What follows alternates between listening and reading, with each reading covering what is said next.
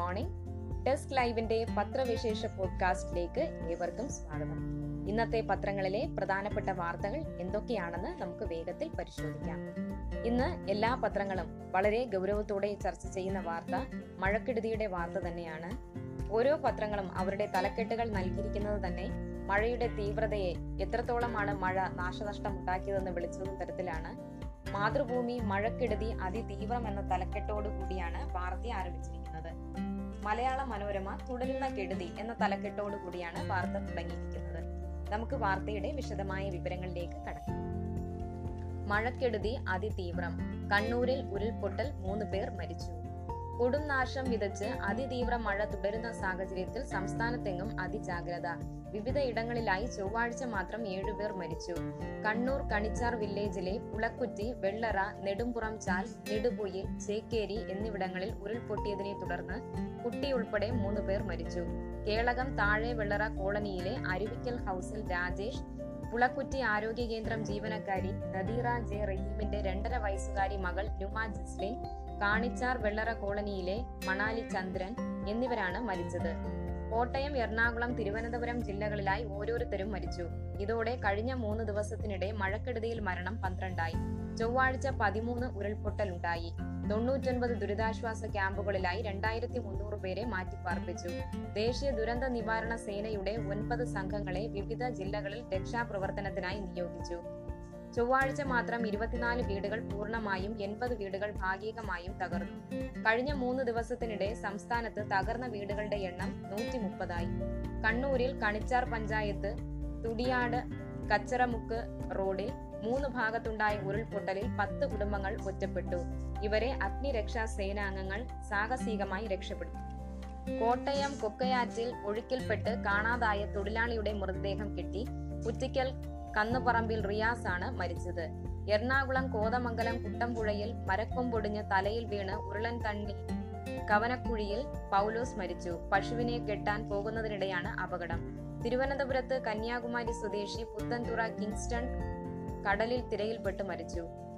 ചേറ്റുവേ അഴിമുഖത്ത് സമീപം ഫൈബർ വെള്ളം തിരയിൽപ്പെട്ട് മറിഞ്ഞുണ്ടായ അപകടത്തിൽ കാണാതായ രണ്ട് മത്സ്യത്തൊഴിലാളികൾക്കായി ചൊവ്വാഴ്ച രാത്രി വൈകിയും തിരച്ചിൽ തുടരുകയാണ്. തിരുവനന്തപുരം പുല്ലുവിഴ പുല്ലുവിള പഴയതുറ പുരയിടം സ്വദേശികളായ മണിയൻ ഗിൽബർട്ട് എന്നിവരെയാണ് കണ്ടെത്താനുള്ളത്. ഇടുക്കിയിൽ ആനച്ചാലിന് സമീപം തട്ടാത്തിമുക്കിൽ മണ്ണിടിഞ്ഞ് വീട്ടിലേക്ക് വീണ് ഉറങ്ങിക്കിടന്ന വീട്ടമ്മയ്ക്ക് പരിക്കേറ്റു. മണ്ണിനടിയിൽ പെട്ടുപോയ ഇവരെ നാട്ടുകാരാണ് രക്ഷപ്പെടുത്തിയത്.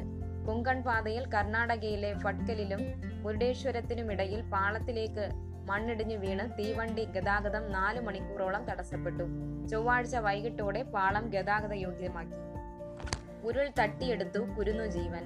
പത്തു വർഷത്തെ കാത്തിരിപ്പിനൊടുവിൽ ജീവിതത്തിലേക്കെത്തിയ നിധിയെ നദിറയുടെ കയ്യിൽ നിന്ന് തട്ടി എടുത്തു.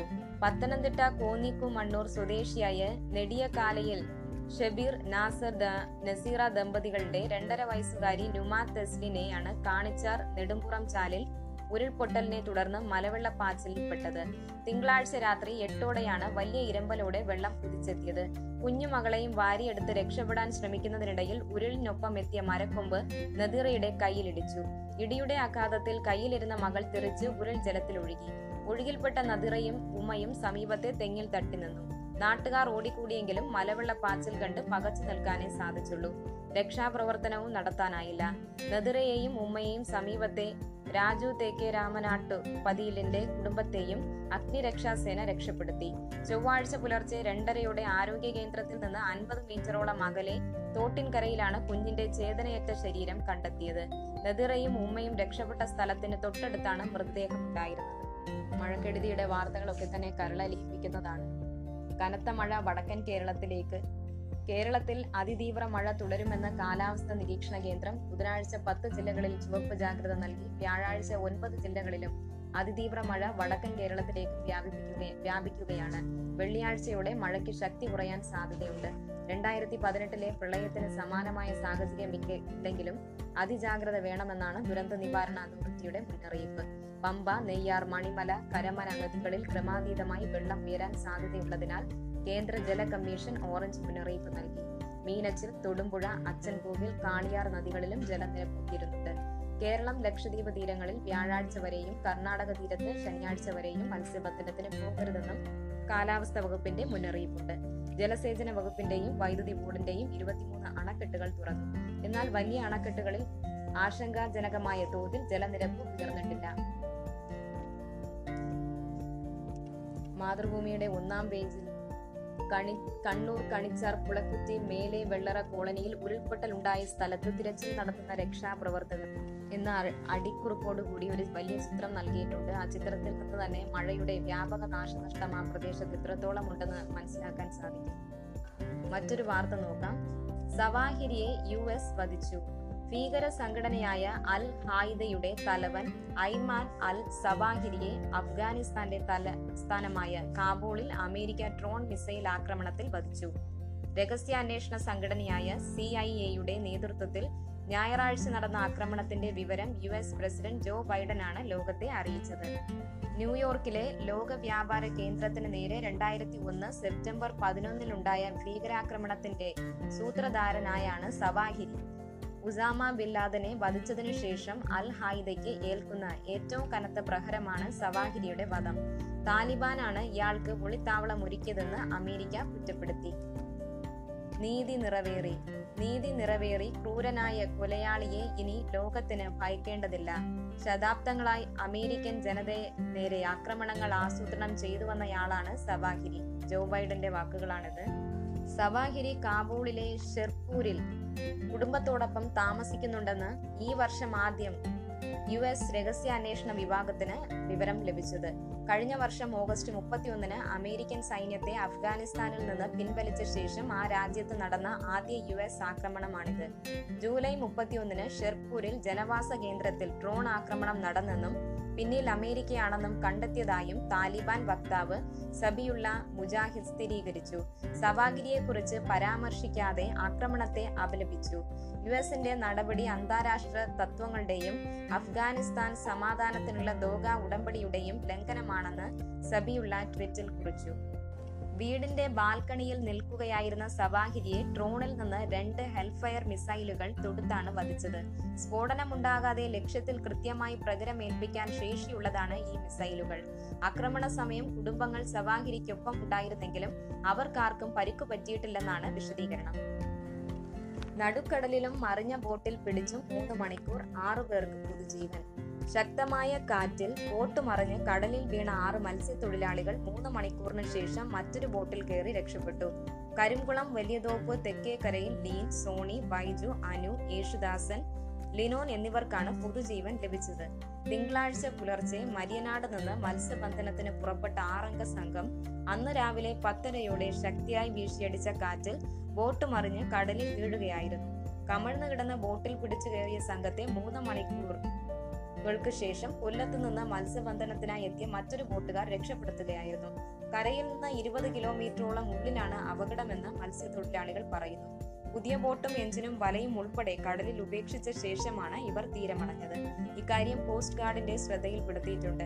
ഏഴ് ലക്ഷം രൂപയോളം നഷ്ടം കണക്കാക്കുന്നു. മിനിയാന്ന് വൈകിട്ടോടെ കൊല്ലം തുറമുഖത്തെത്തിയ സംഘം ഇന്നലെ സ്വന്തം വീടുകളിലെത്തി.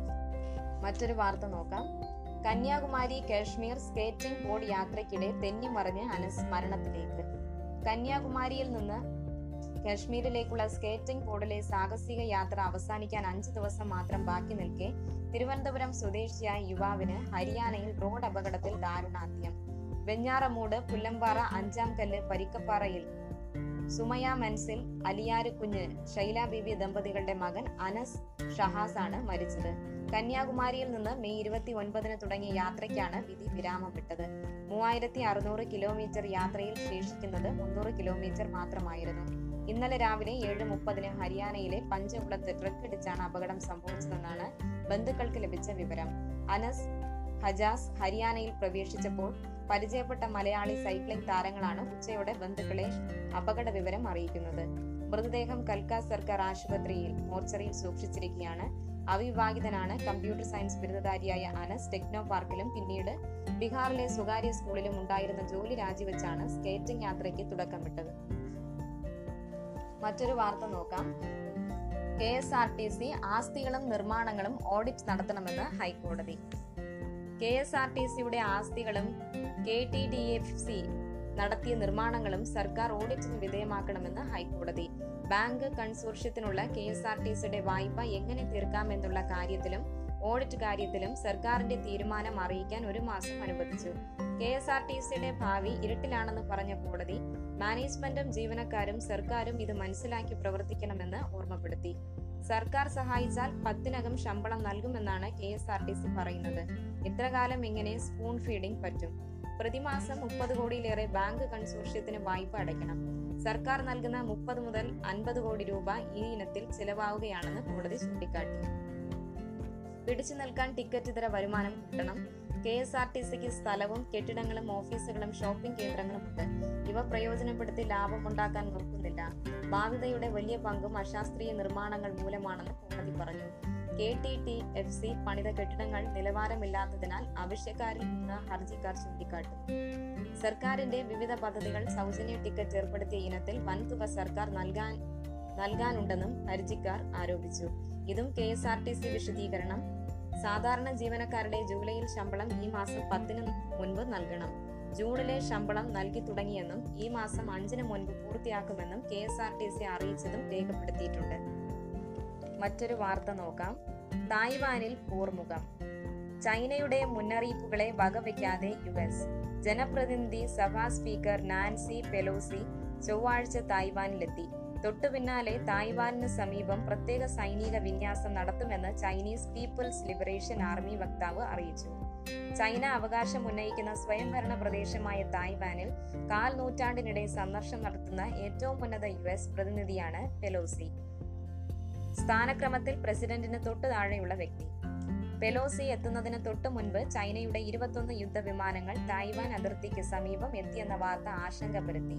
തായ്വാൻ പ്രസിഡന്റ് കാര്യാലയത്തിന്റെ വെബ്സൈറ്റ് അജ്ഞാതർക്ക് ഹാക്ക് ചെയ്തു. അല്പസമയത്തിനുള്ളിൽ പുനഃസ്ഥാപിച്ചതായി അധികൃതർ അറിയിച്ചു. ചൈനയുടെ തെക്ക് കിഴക്കൻ നഗരമായ ഷിയാമെന്നിൽ സൈനിക വാഹനങ്ങൾ വിന്യസിപ്പിക്കുന്നതിന്റെ ദൃശ്യങ്ങൾ ചൈനീസ് സമൂഹ മാധ്യമമായ വെയ്ബോയിലൂടെ പുറത്തുവിട്ടിട്ടുണ്ട്. തൈവാൻ കടലിടുക്കിൽ വ്യോമ നാവിക വിന്യാസമുള്ളതായും റിപ്പോർട്ടുണ്ട്. മലേഷ്യയിലെ ക്വാലാലംപൂരിൽ നിന്ന് യു എസ് സൈനിക വിമാനമായ ബോയിങ് സി ഫോർട്ടിയിലാണ് നാൻസി പെലോസി തായ്വാനിലേക്ക് പുറപ്പെട്ടത്. തെക്കൻ ചൈന കടലിന് മുകളിലൂടെ നേരിട്ട് പറക്കാൻ ഇന്തോനേഷ്യൻ ആകാശപാതയിലൂടെയായിരുന്നു യാത്ര. തായ്പെയ് സോങ്ഷാൻ വിമാനത്താവളത്തിലെത്തിയ പെലോസിയെ തായ്വാന്റെ വിദേശകാര്യ മന്ത്രി ജോസഫ് വു സ്വീകരിച്ചു. പ്രശസ്തമായ തായ്പെയ് നൂറ്റി ഒന്ന് കെട്ടിടത്തിൽ ഉൾപ്പെടെ സ്പീക്കർ സ്വാഗതം എന്ന ഡിജിറ്റൽ ബോർഡുകൾ സ്ഥാപിച്ചിരുന്നു.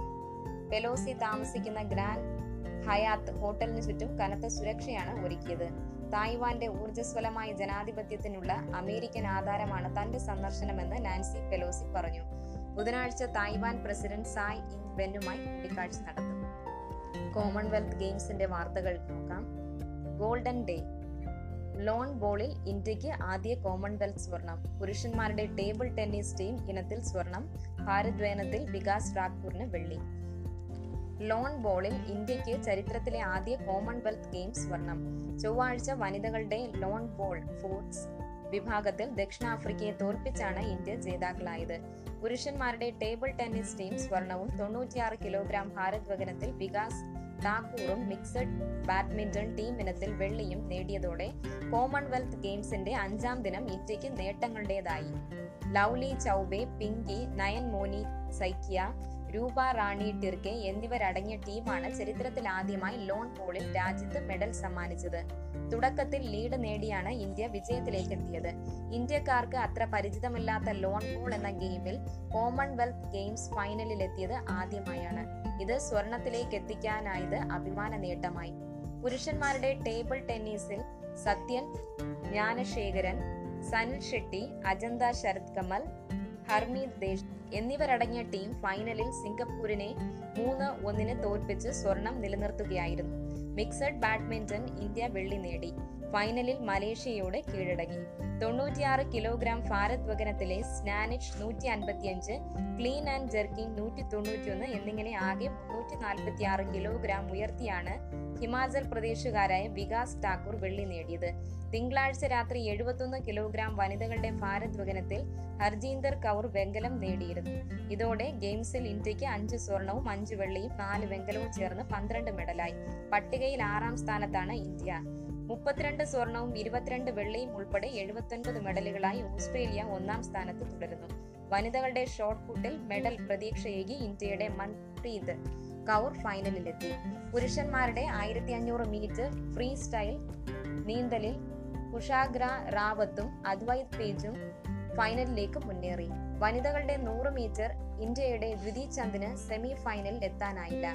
കഴിഞ്ഞ കോമൺവെൽത്ത് ഗെയിംസിൽ വനിതകളുടെ അറുപത്തൊൻപത് കിലോഗ്രാം ഭാരദ്വഹനത്തിൽ സ്വർണം നേടിയ പൂനം യാദവിന് ഇക്കുറി നിരാശ.